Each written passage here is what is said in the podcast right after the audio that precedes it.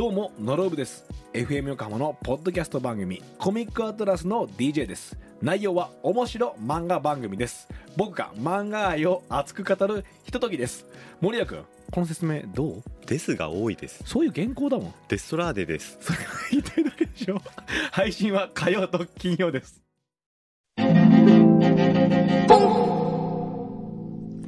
裏フューチャースケープどうもお疲れ様でした。でした。はい、さくらんぼの季節ですね。美味しい。ありがとうございます。いただいてます。今ね、山形行くとね、うん。もう学生とか、みんなさくらんぼ食べてるの。そうなんだ。そう。で、学食とか行くと、さくらんぼ持って、どうですか？とかって、あの、食べさせて回ってる先生とかいるの。へえ。でもね、うん。こっちじゃ高級品なわけですよ。はい。こ こんなれ、にたくさん食べられるなんて幸せ。これ見ても、なんかこう、本当に、なんて言うんでしょう、陶器みたいですよそうね。なの。ピうんッカピカですよ。うん。ね。で、顔、うんこの顔もプチっていう感じが、うん。なんとも言えない。甘酸っぱくて美味しいね、ねこれ。ほんといい味。山形でさくらんぼ食べるのはね、うん。さくらんぼってこんなに美味しいものだと思わなかった。うん。本当に美味しい。缶詰しか食べたことなかったですからね。でも、本当に私今年初ですよ。うん初さくらんぼ。おいしえい。えこういうのが本当うちにいくつも送られてきて。うんうん。贅沢。本当にね。さくらんぼは、ビタミンも豊富だから、えいいんですよね、体にね。え。で、今週はいっぱいですね、メールがうん。溜まってます溜からね。まってるんですよ。よ。えーっと、なんだっけ、まず、うん。あれだよね、先々週にう、んこれは読まなきゃっていうので、うん。あの、そのままにしてたのあったでしょ？あった。どれだろう？これ？ここにあるや覚えつこれみたいだよ。これじゃないの？一番上にあった。なんか、あれ？入ってないね。え、本当？うん。先々週、これじゃなくてね、うん。こっちに入ってるかな、じゃあ。あ、そっか。先週のに一緒になってる可能性もあるよね先。週、これ先週のやつ、先週早く出たんでしたっけ？そっか。そう、だって、僕なんで早く出たんでなんか飛行機乗るああ、そうだって。言って山形行ったんだ。山形行くって言って。はい。うーん。福島のおばちゃんからいろいろ来てますね。浜っ子のあやちゃん。うーん。北舘さん、チャウチャウトさん、遠山さん、ぴょん吉、餃子の一目にも負けてしまいそう、ひろぽん、うちこさん、これじゃないな。どれだっけな。えー、新62から。そうだね。やさぐれパンダ。あ、ないね。本当？えええーっと、えーっとですね。はい。ラジオ DJ から来ていたんですよ、ある。へえ。なくなってるな。え、本当？もう一回送ってくれますか、その、その人。言ったらわかると思いますよ。あなたですよ。あ、私だあなと。た次第です。ええ何？すごい気になる。ええあるラジオ DJ から謝罪のメールが来ておりました。なんだろう。ええこれはじゃあまた、ええそのうちね。私も知ってる方ですか？知らないと思います。知らない。はい。へえ。誰だったんだろうんう。え、ちょっと送ってもう一回。多分ご自身が送ったメールが送信済みメールとかに入ってると思うので、そのまままた再送していただいて。ええー、なくなっちゃったの？この辺に入ってないの？うえ入ってないですね。ーん。まあ、すいません。いろいろと。ううんーん広島のヘナチョコさん。ん？これ？えああ、これだお、あったあったあったあったあったイェーイそれなん、どこにあったの？ここの、一番下に入ってた。ああ、ありました。すいません。よかった。ありましたはい。よかった。えー、ラジオネーム言ったら思い出すかもしれません。トイレは1日3回。あっちは週に1回の 麻生健太郎と申します。思い出しました？思い出した。それで思い出したの。えーはいお二人にどうしても告白したいことがあってメールをしましたと。なんだろう。えー本当はもっと早くお伝えしなければいけなかったのですが、うん。なかなか言い出せず気がつけば今日まで約8年もの間、ずっと隠し続けておりました。8年、はい。それは何か。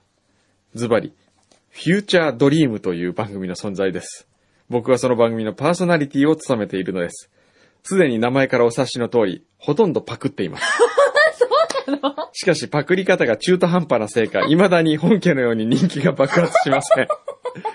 きっと聞いたら、何なんだこれはと思うことでしょう。でも僕が8年間ずっと頑張ってこれたのは、紛れもなくお二人の存在とフューチャースケープのおかげなのです。へーへえ。僕はもともと上がり症のサラリーマンでした。うん。しかも一人見知りまでしてしまう、はっきり言って対人能力に著しく欠ける人間でした。えーそんな僕がどうしてフューチャードリームという番組のパーソナリティを務めるようになったかというとうん、すべ、ては友人の無茶なお願いから始まっています。うん。えーその友人は H とか B とか C という某放送局のアナウンサーなのですが、うん。なんだろう、H とか B とか C とか。HBC。HBC じゃないの。自分の結婚式の司会になんと僕を指名してきたのです。うん。上がり症で人見知りのしがないサラリーマンだと知っているにもかかわらず、しかも素人し結婚式の司会なんて生まれたこの方一度もしたことのない、どどどど、ど素人のこの僕にこともあろうか頼んできたのです。うん。えー、招待客には北海道を代表するタレントさんもた大勢いました。うん。どう考えたってできるわけありません。でもその H とか B とか C とかいう某地方局のアナウンサーは。どうしてもケンちゃんにお願いしたいと。毎日メールや電話をくれて、うん。しまいには結婚式の台本まで作ってきたと。うん。えーで、えーこれがあって、お開きの後、結婚式を無事終えて、お開きの後、忘れもしません。今、東京 FM でパーソナリティを務められている森田まなみさん。うん。あ、松任谷さんと一緒にやってる人ですよね、森田さん。うんうん元 HBC アナウンサーなんだ。あ、そうなんだ。が、司会席のところまで来て、麻生さん、とってもよかった。あったかいよね。何かこうした仕事でもされているんですか？と声をかけてくださったのです。うん。もう嬉しくて嬉しくて僕はその一言で救われただけではなく、それと同時に大いなる勘違いもし始めました。ひょっとして俺はやればできる子なのかと。そこから一気に人生が変わっていきました。へうん。ーアナウンススクールに通い始めたり。心理学を迷い学び始めたりう、ん。えー自分の影の部分から目をそらさずに積極的に向かい合っていたら巡り巡ってラジオ番組を担当するチャンスが舞い込んだのです。すごい。その当時、僕はまだ素人。しかも会社を辞め、住み慣れた横浜を離れなければなりません。うん。えー正直できる自信など全くなかったのですが、友人の結婚式の司会で学んだ、頼まれ事は試され事を胸に、そうだ、長年聞いていたフューチャースケープのような番組だったらできるかもと、早速これまで録音していた番組を聞き直して、満を持してスタートしたのが、フューチャードリームなのです。はあ。そうですか。お、えー番組始めて3年後には僕のあまりにもギャップのありすぎるこれまでの人生が面白かったのか、うん某出版社からお声がかかるようになり、うん。さようなら上がり症という本が発売され、その後もさようなら人見知り、喋らない技術と、喋らない技術。はい。陰極めれば用となる人生を歩むようになりました。これもすべて、くんどうさん、まきさんのおかげです。フューチャースケープのおかげです。ありがとうございました。そしてこれまでパクっていたことを黙っていたのをどうかお許しください。へー。面白い。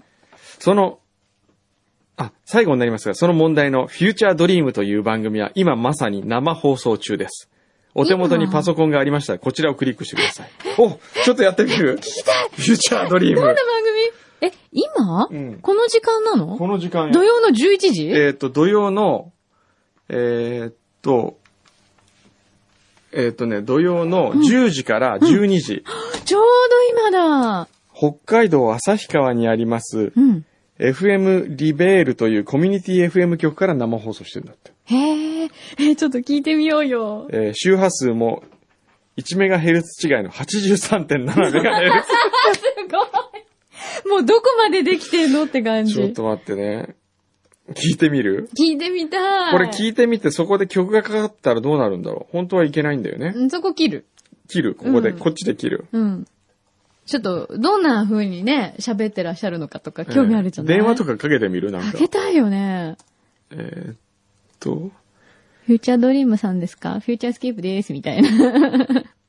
電話繋いでくれないかな？結構自由にやってらっしゃるんですかね。ええ、でもさ、フューチャーをお手本にするってどういう番組になってるのかが怖いんだけど。どこをどうお手本にされてるんでしょう怖い。と、と、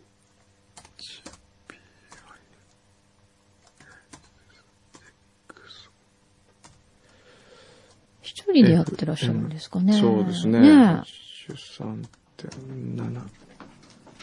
え、SX。ちょっとこれ、開いてみますか、うんあれ？開けませんだったね。あれ？あれ？このなんだっけ ?FM なんとかっていう名前で検索してみたら？いや、これがね、ちうんょっと待ってください。あの、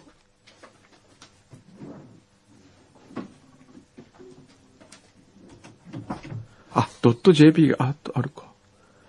A、SX でしょ？あ、点がいらないんだ。かなうん。表示できませんな。あれ？これが抜けてるってのある。これたまに早く抜けちゃうことあるんですよ。うん。あ、やっぱりこれはなくあ、本当？これって時々、過ぎたらダメになります？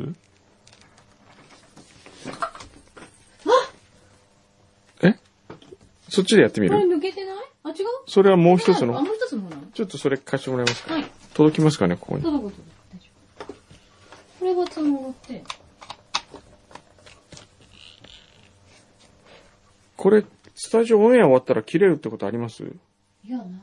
ないですよねでも毎回ね、これ終わってこの時間になると切れるんですよね。切れちゃううん。あっちに回線持ってかれちゃうとかはないのかな？別の開けない。やっぱり開けえ、ない。ほんとうん。あら、これはなんでだろ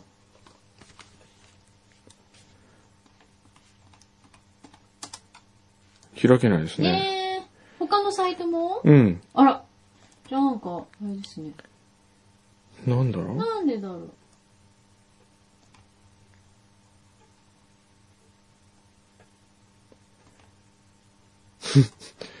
せっかく聞きたいですね。えーっと、なぜだ？ダメだね。ほんと。ええあら。ちょっともう一回こっちで。うん。なんでの？すごい気になる。聞けないと思うと余計気になるよね。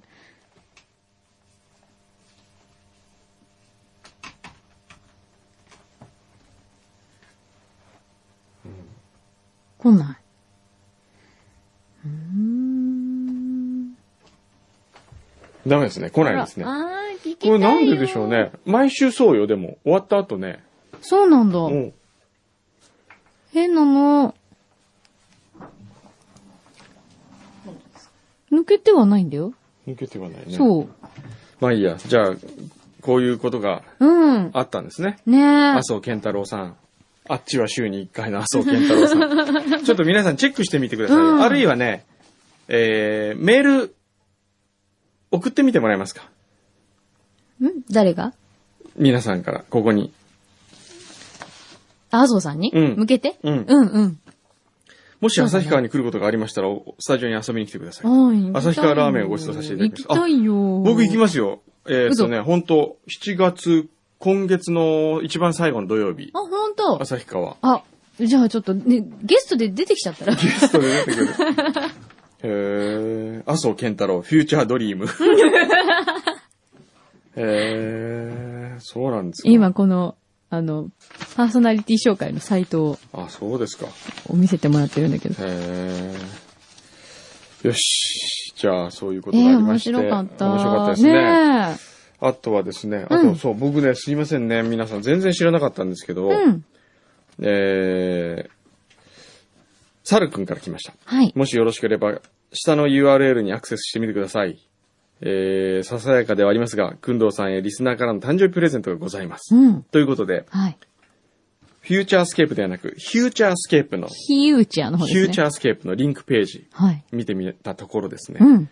えー僕の誕生日に寄せたメッセージ、うん。皆さんからもいただきました。えー。ありがとうございますはい、ありがとうごあと、ざいます。オーロラの写真とかもあったりとかね。うんあとは、何でしたっけ、後席の人とかね。歌ね。歌曲が。それも聞かせていただきました。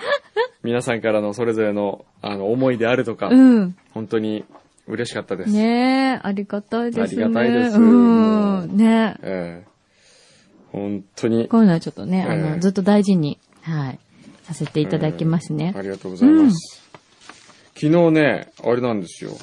僕、あの、ついにバースデーサプライズをあやられちまったんですよ。オレンジの方ですね。オレンジの方で。私実は金曜日に結婚するっていう話だけ？しあ、聞いてました。知ってたの？そう。なんでかっていうと、ええ私日曜日にランドマークに来たじゃない、はいスマートドライバーのはいはい。イベントやってたでしょ、はいその時に皆さんがおっしゃってました。結婚は金曜日に金曜日なんです。じゃあ土曜日に聞けるんだねって話をしてうーんて。今回はね、はい。えー、もうね、こん手が込んでた。うんって言ってたもんね、ええ最初からね。でも、いろいろなところに、うん。えー僕を惑わす罠が仕掛けてあったんですよ。まず、月曜日の夜中はい。に、はい。えーメーリングリスト、オレンジのメーリングリストにう、ん。マル秘って書いてあって、うんくんどうさんバースデーサプライズ、えーの、えー案内みたいなうんうん。タイトル書いてあって、うん。で、内田なすみが、うん。いよいよ明日決行です。うん。皆さん、えー朝10時大阪の味覚島本社に集合です。うん。落とし穴を掘るので、うん。えー汚れてもいい格好で集合してくださいっていうメールが回ってきたわけですよ。うん。ね、うん。で、その後に、うんえーカルベ副社長がそれを見て、んすごい冷たい感じで、うんお前これメインメールなんだけど、てんてんてんてんって帰ってきて、うんで、俺はそれを見て、あの、見てない見てないってメールをまた返したわけですよ。それで、大阪で落とし穴と思って、え？ーどういうこと？落とし穴か？みたいな。毎年、落とし穴をやりたいっていうのは、サプライズで上がるわけですよ。もう超典型的なドッキリで、落とし穴に落とすというその単純なのやりたいってのあったから、はい。落とし穴これ、し罠なのか、このメールそのものが罠なのか、本当に内田なすみがミスをしたのかうん、わからないわけですよ。はい。で、これみんな罠罠って聞いたら誰も返事しないの、何にも。うんメールリングリスト返ってこないから、何なんだろうなと思いながら、うんまあ大阪行ったわけですよ。はい。ちょっとドキドキしますでドキドキしながらね。。ただ、えー、まあ、味覚党さんの会議があり、いつもより30分早く設定されてたの、会議が。うん。うんだからその30分でやるのかなとかと思って行ったら、うんまあなかった。うん。なかった。うん。で、まあ、いろいろないわけですよ。うんあるかなと思うとない。ない。うん。でも、その、いろんなところの会議中に、うんえーカルベ副社長がメールが入って、ちょっとトラブル発生とかって言いながら、もう、おろおろおろおろしてて、で、もう、わからない。何が何だか。演技派だなで、来週の月曜日に、うん。えー渡辺健さんとのん会食をやりたいってメールがうっちーから入って、うん。あ、なるほど、ここでやるのかと。はいはい。なるほどね。ここなんだなうん。で、月曜、金曜日にう、ん。長崎放送の人から、うん。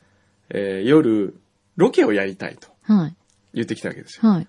で、ロケは今、あの、僕の、その、ひいひいじいさんのうん、小山秀之進といううん。人の話を、1時間特番にしてるんです。はい。長崎放送でね。うんって言いましたっけ？あ、知らない。あ言わなかったそれは本当の話ですか？これは本当の話はい。あの、でグラバー邸とかそうそう、グラバ。ーで建てたりとか、はいそれであの、そうですよ軍艦島を最初に採掘したりとかうん。したわけですよ。で、結構、まあ、すごくいろんなことをやってるのに、全くその足跡を消してなくなってるわけですよ。へえ。で、すごく不思議な存在で、うんで、グラバーと一緒にいろいろやってたんだけど、うん。えーほとんど歴史にも出てこないわけう。ん。ドラマに出てきても良さそうなもんなのにね。うんいろんな、そうそうそうあの辺の時代のね。で、本当に坂本龍馬と同じ時に、うん坂本龍馬が亀山車中を長崎作った時に、ううんちは小山車中を作ってたわけですよ。えー、そうなの？そう。それで、うんでも、えっ、と、いろいろあうんあったのかわかんないんだけど、うん。で、えっ、と、いろいろ今やっていて、うんで、この間、霊能者の人にうん、俺会ったんですよ。はい。霊能者の人。うん初めて。全くそんなの僕信じないんですよ。うんうん。で、霊能者の人に会って、うん。話をいろいろ聞いたら、うん。霊能者の人がすごい怖いことをいっぱい言うわけ。うん。その人は、あの、こんな人だった。うんもうグラバーさんとは今で言うとポンユーみたいな関係で。うん。それで、えーっと、とにかく、くんどうさんにう、ん。ふるさとを盛り上げるように頑張れと。そのために今までのあなたをこう導いてきたんだみたいなことを言ってますと。うん。で、ただ自分の番組は作るなと言っていると。うん。これ以上自分のことを探るなと言ってますって言われたわけよ、うん霊能者の人に。うん。それですっごいショックっていうか迷って、うん。で、長崎放送のそのディレクターにもうんメールをして、うん。だからその女の人なんだけど、その人もすごいショックを受けてて、っうん。ていう話をやり取りして。はで、金曜日い。に、うん。えーパナソニック宣伝部長会食ってスケジュールが仮で入ってる。うん。で、これはまず怪しいというかないなと思ってたわけですよ。うん。で、カルメに、うんここに入れるよと、うんロケを、うんその人がちょうど金曜日に東京に来てインタビューを取って、うん。なんと、その、小山秀之進って言うんだけど、うん。小山秀之進がやってた小山社中に勤めていた、うん。えー子孫の人が、うん。えー東京にいることが分かりましたと。うん。で、その子孫の人がうん家宝として、うん。小山秀之進が書いた手紙を持っている。で、そのロケに行きますから、うん。えーっと、金曜日うん行きたいんですけど、夜どうですかって言うから、うんえーカルメに言って、うんこれ、サプライズって聞いたの。うんその、会食って入ってる、これは。だからもう、これごめん、外してって、うん。こっちのロケを優先させたいからっはい。て言って、うんえーとかって言われて、うん。まあ、うん何時頃そのロケ終わりますとかって言うから、じゃあそのロケの後でいいじゃん、そのサプライズって言ったら、うーん、それはちょっと、うーん、とかって、はっきりしないわけですよ。で、そうこうしてるうちに、うんウッチーから、月曜日のスケジュールどうでしょうかケンさんが会いたがってますって言うから、うんあ、月曜日に変えるんだ、サプライズとかって言ったら、いやいや、それは言えないんですけどね、とかって言って、じゃあもうここロケ入れますよと言って、うん。ロケ入れたわけですよ。はい。で、昨日、うん。ロケに来たんですよ。長崎放送の人が。はい。それで、長崎放送の人が来て、えー今日ここに取材に行きますって見せられた時に、うんえー六本木三丁目に住んでいるうん。渡辺さんっていう一人暮らしのおじいさんだと。うん。ただちょっと変わってる方のようですって書いてあるわけ。うん。で、手紙の内容はうん見せた、本人にしか見せたくない。僕が言ってからじゃないと見せたうん。くない。っていうわけ。んそれで、その時に、ちょっと怪しいなと思ったんですよ。これがなんか、サプライズの匂いがするなと思ったんだけど、はい。まあ、長崎放送の人だし、はい長崎から来てるし、はい撮影クルーもうん長崎放送のカメラだし、うん三脚にも NBC 三脚とか書いてあるし、うん本物、本本物。物だし、うん明らかに本物だから、うんまあ、これは本物だろうなと思って、うそれで、えーロケに行ったわけですよ。はい。だから六本木のドンキホーテのうん裏手の墓地の横にある、うん。えー、ツタの絡まる廃屋の隣に取り残されたようにある一軒家。そんなとこが本当にまだあるの？あるんですよ。でね、なんかすごいもう気持ち悪いわけ。うん気がもう悪い感じですよ。本当にもでも、くんどさんが気が悪いなんて言う、こと自体が。自体がないけど、でも僕が感じるぐらい気が悪いんですよ。うん。それでそこに、うん。えー渡辺って表札が出てて、うんもう結構古い日本家屋ですよ。うん。で、そこに僕がレポートする形で、ここですとかって入ってって、うん。それで行ったら、一人のサムエを着た、うん。えー老人が出てきて、うん。どうも、とかっつって。うん。で、まあ、どうぞ、つって、中に入ったら、うん本当にこう、ちょっとカビたような、うん。やだ。えー、六本木にこんなとこがあったんだっていう場所なんですよ。それでなかなか本題に切り出さ、本題を切り出さないわけですよ。うんその人が。うん。で、まあ、いろいろ話して、こう、話を聞いて、うん。で、いろいろなぜそんなにあなたは祖先のことを知りたいんですか？みたいな。で、実は、えー自分は東京生まれの東京育ちで、うん。えー自分の祖父の代から渋谷の、えー交差点のところで、えー開花亭って言ったかな、うん。フランス料理屋をやってて、八甲物語なんかにも出てくるんですけれども、とかって。その、始めた祖父の親がどうやら小山商会に勤めていたと。長崎の小山さんという、えーお金持ちの家にうん雇われていたということが誇りで、うん。その、小山秀之進さんからもらったといううん。手紙がうん。家宝としてうちに残っているっうん。ていうわけですよ。うん。で、それを見せたくない。うん。はじめ、長崎放送から話が来た時にうん。見せたくないと思ったんだけど、うん。迷って、うん。まあ、小山さんご本人になら見せてもいいと思います。うん。って言って、うん。霧の箱を持ってきたんですよ。うん。で、古びた霧の箱見て、で、うん。それを開けた瞬間にん、ブレーカーが落ちたわけですよ。やだ、怖い。それで、ブレーカー落ちて、すいません、すいません、とかつって、こんなことあるんですかっていや、うちもう本当に古い家なんで、うん。これよくありますよ。そうなの？で、で、もうボロボロの達筆なっていうか、うん。なんて書いてあるかよくわからない、うんその漢字ばっかりの手紙がこう、出てきて、うん。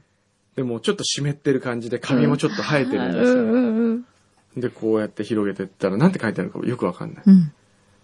うん。で、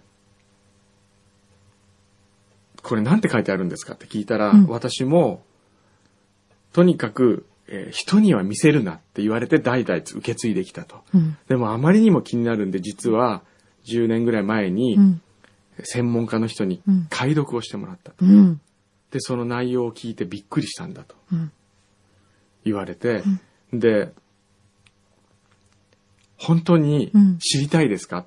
うん。ここに何て書かれているか知りたいですかって言うわけですよ。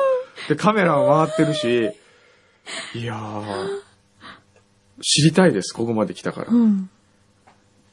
わかりました。で、実は霊能者の人にもう、ん。やめろって言われたんですけど、それと関わりがあるかもしれないから、うんでも知りたいです。って言ったら、すごい迷って、うんとかっつって、わかりました。じゃあ、お話ししますと。はい。これは自分の祖先が小山秀之進から受け取っていた手紙です。うん。で、どうやら、えー右腕だったようで、うん。えーこれからここに書くこと、この手紙は絶対に人に見せるなと、まず書かれてあります。うん。で、例の男がうん。小山商会を裏切ろうとしている。うん。で、このまま行くと、うん。あいつのことを信用していたのに、うんあいつは明らかに別の動きをし始めていて、うん。このまま放っておくと小山商会はうん悪い方に転びそうだと。うん。だから、殺してほしい。ということが書かれていて、うんどうやらうちの先祖はうん。小山秀之進さんに殺しを依頼されていたみたいですと。って言った瞬間に、位牌がバタンって倒れるわけ。その、あの、仏壇があるんですよ。仏壇の位牌がバーンって倒れるわけ。おーとかっつって、で、鳥肌立ってみんなそこにいるスタッフも、で、カメラが、すいません、ちょっと、ノイズが入ってテープチェンジさせてくださいとかっつ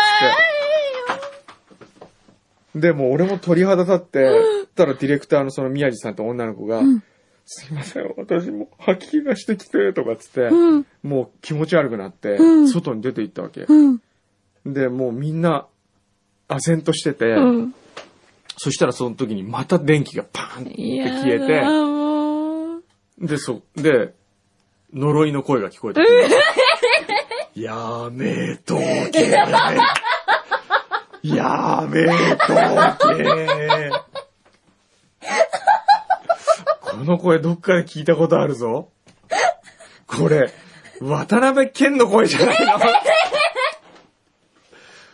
まあ、つまり、全部がサプライズだったという。で、僕はですね、何、気になったわけですよ。まず、どこが本当でどこが嘘か教えてほしい。まず、長崎放送のあなたは本物ですか？って聞いたら、うん本物ですと。本で、えー技術さんも本物、物うん。えー番組を作っていることも本物ですと。うん。じゃあ、霊能者の人は？って聞いたら、霊能者も本物だっていうわけ。で、えーその後のうん。子孫は嘘。うん。家も嘘。うん。手紙も嘘なわけ。うん。で、家はいろいろ探したらしくて、うん廃屋みたいな家を探したら、くあの、墨田区で最初探したらしいんだけど、うん偶然にも六本木の、うんその、お墓の横に、うん。えー貸しスタジオが、6万円であったと。で、それを借りました。そこが貸しスタジオなの？そう。そういう昭和の雰囲気を撮影するためのスタジああ、そうなんだ。オで、それがあって、うん。えー手紙は、うん。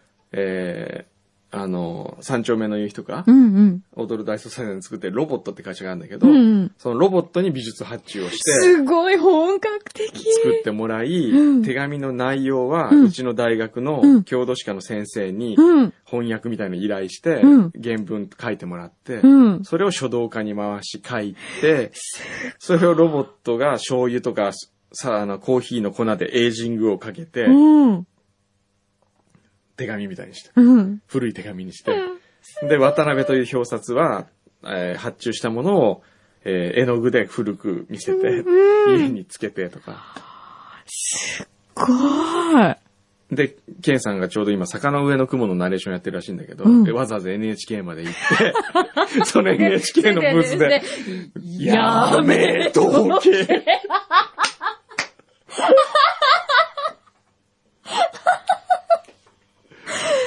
手が込んで飛んる。でるよ、ももうでも、もうそこまで行ったら、やめとけ聞こえる前までは、ええもうほんと怖いっう。て思った。もう俺、もうね、本当に、これは、この番組は中止しなきゃいけないなと思いましたよ。なるほど、そういうことだったのか、と思って。じゃあそのパナソニック会食っていうのももう、引っ掛けですか？きっかけだったらしいんですけど、それは火曜日にあるらしいんあ、ですけど。あるんだ。でもそこにこう入れてるっていうのはもう仮ですみたいなのはもちろんもう、で、仮で、うん。入れといて、うんで、そこで僕が怪しむだろうと。うんで、ここに本物の長崎放送からうんロケ入れたいって言ったら僕はそこに入れるだろうということまで、もう全部読まれて読まれてんの。え、その占い師の人の言った内容は本当、本当っていうか、それはわかんないんですよ、今。ええそれが怖いのよ、だから。そうですよね。ええで、その、番組作るなっていう部分以外は、まあええええ信じてもいいとしても、ええその部分が本当だったかどうかが一番怖い。怖いんですよ、そうなんですよ。で、僕はもしかして、占い師もじゃあ嘘なんだって聞いたら、うんうんあれは本物ですって言われて。えええそこすごい怖いーな、えいや、みんな、ものすっごい考えたんだね、これね。ー考えてるよ。しかもね、今回はね、うんその取材という体で言ってますからね。うん。2カメで撮ってますから、うんしかもテレビ局のカメラで撮ってるから、ものすごいちゃんと撮れてるから。見たいねそれどこで見られるの？見たいこれあの、近日、はいえーオレンジの YouTube で、オレンジチューブで公開するらしいんです。みんな楽しみにしててね。これは見たいぞ。俺のもう、もう、目が点になってる顔とか、鳥肌が立ってるやつとか。なかなか見られないね。いやー。すごいね。あれは、だってあれがサプライズだとはね、うん思えないもん。思えないよね。しかもタイミング良すぎますよね。その、実際に本当にそういう番組を撮ってい撮っますとています。か。あとね、やっぱりサプライズのポイントは改めて思ったけどね、うん。自分がリードしてった時にこれが嘘とは思わなくなるんだよね。ああ、そっか、うんうん。もう自分の意思で動き始めた時点で、だから手紙を持ってる人がいましたと。うん。金曜日に、うん。えーロケに来ますって言うから、うん。じゃあ行きましょうよと、うん。でも時間ないんじゃないんですかって、大丈夫、開けるからっていう。もうそこでもう自そこ分が、ね、でもう自分がハマってんだよね。でもそこまで、うん。絶対くんのさんはここで行くって言うだろうというこの、もう、そこでくんのさんにリードさせるまでうの、んそれで、シナリオを作ってるとこがすごいね。それで俺はまんまとうん行くときに、しかも、仕掛け人であるカルベさんを、うん。今日さ、あれ、ロケあるからちょっと行こうよ、一緒に。一緒に見てよ、とかっつって。うんで、内田にも、お前暇今日、とかっつって。みんな、俺が連れてって。で、で、てっきりその後がサプライズだと思ってるから、もしあるとしても。そうね。そうだよね。うんまさかこのロケがっていう。そう。そういう意味では今回の、あの、主演、あの助演男優賞はカルベ正治ですよ。そうですね。その後、大丈夫って言ったら、ええー、とかそんな、また急に言われても、みたいにやるわけですよ。それで、え、そのロケって何時ぐらいに終わるんですかとかって、いや、わかんないけど、じゃあ、まあ、7時40分から始めるって言ってるから、うんまあ、8時半に終わるかな、みたいな。うんえ、ちょっと待ってください、8時半ですね。いいですよ。もういいです。それもう分かりました。もうそれはじゃあ入れてください、そのロケは、みたいな。そういう芝居をするから、なるほど。役者ロケの後か、みたいな。すごいね。いやーでもあれですよ。そんな芸達者で、えそれだけ仕掛けられえるえ人間を育てたのええはご本人ですえからね。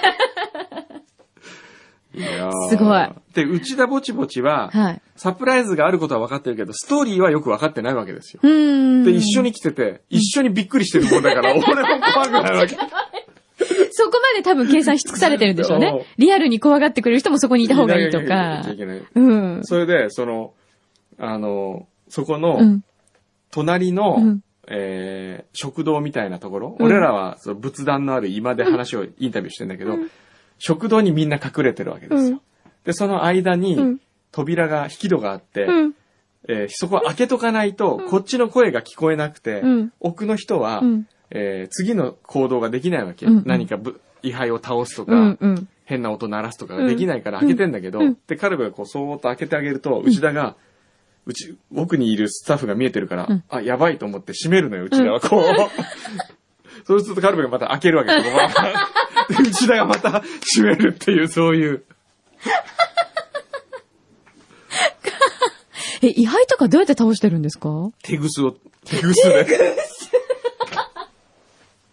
細かい。いや、それ仕掛けてるとき面白かっただろうな。うな。V としては面白いと思いますよ。ねえ。メイキングもあるかなメイキングも撮ってるか撮っなてんじゃないですか。ね。ええあれは対策ですねえ。。ねええただ僕は心配なのが、うんえー秀吉様の罰が当たらえ。ないのが心配なんですよ。本気でちょっと今、ビクビクしてるとこかもしれない。えいい誕生日だね。えいやー。彦野新さんごめんなさい。すいません。天草もね。そういえば、いいね明日、はいえー日曜日の、はい。えー7月3日日曜日のはい読売新聞を撮ってる方はよかったら見てください。はい。長官何何えー僕が天草のことを書いた、うん。えーエッセイがあ明、日出てます。。はいえー、はーい。で、写真が大きな天草の、本当にいい天草のがあるんですよ。いい天草があって。いい天草。天草でいい場所があるんです。うんあの、漁師さん、クリスチャンの漁師さんが、うん。えー自分たちのために作った崖の突端にあるマリア像っていうのがあって。へえ、あ、前言ってましたね。前に言ったうんうんでうん。みんなそこに向かって、うんえー漁が終わったらお祈りをするっていう、うん観光のためではない、本当に漁師さんたちが自分たちのために作ったマリア像があって、うんその話を書いたんですけど。あの、写真がすごく大きな綺麗な写真で出ると思いますんではい。明日の読売新聞。はい長官ではいーす。見てね。あ私ちょっともう行かなきゃ。そうですよね、あすいません。いやいや、いやーすごい。もうなんか衝撃的だったね。ええ壮大なこの サプライズ計画は。はい。YouTube、ちょっと早く見たい。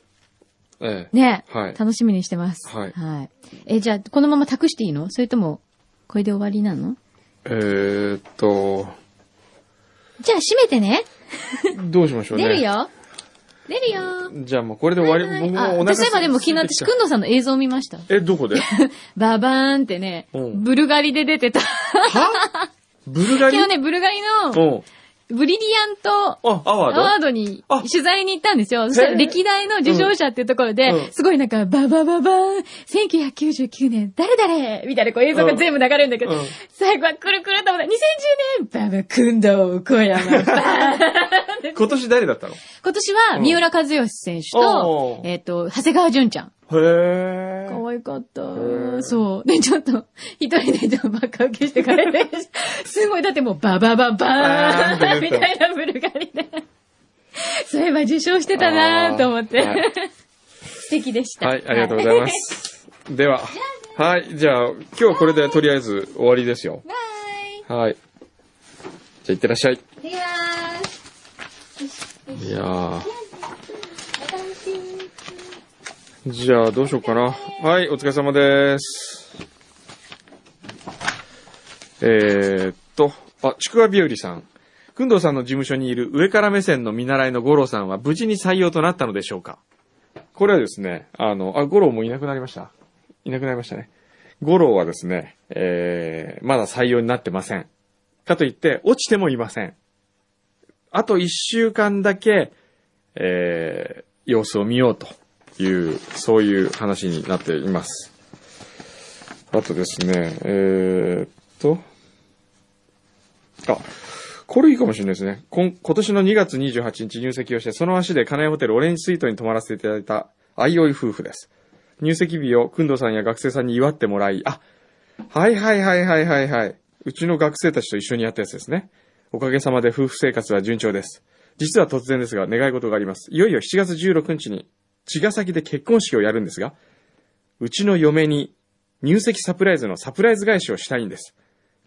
2月に金谷ホテルでサプライズをしていただいた時の映像をぜひ結婚式でサプライズ上映したいと思っています。当然僕らもビデオを持っていたんですが、緊張と興奮で全然撮れていなかったので、もしあの日のムービーが残っていたら送ってほしいです。おー。さらに贅沢を言うと、くんどうさんのサプライズメッセージありがあったりしたら、えー、おしっこちびっちゃうぐらい嬉しいです。わかりました。これはちょっと、えー、嫁にバレないように実家の方にちょっと手配をするようにしてみます。はい。これいいですよね。ということで、もうみんな帰りたいそうにしているので、すいませんね。もうスタッフのみんなが、まだお前一人で喋ってんのかという顔で見てますので、えー、これで今日は終わりたいと思います。えー、じゃあ来週またよろしくお願いします。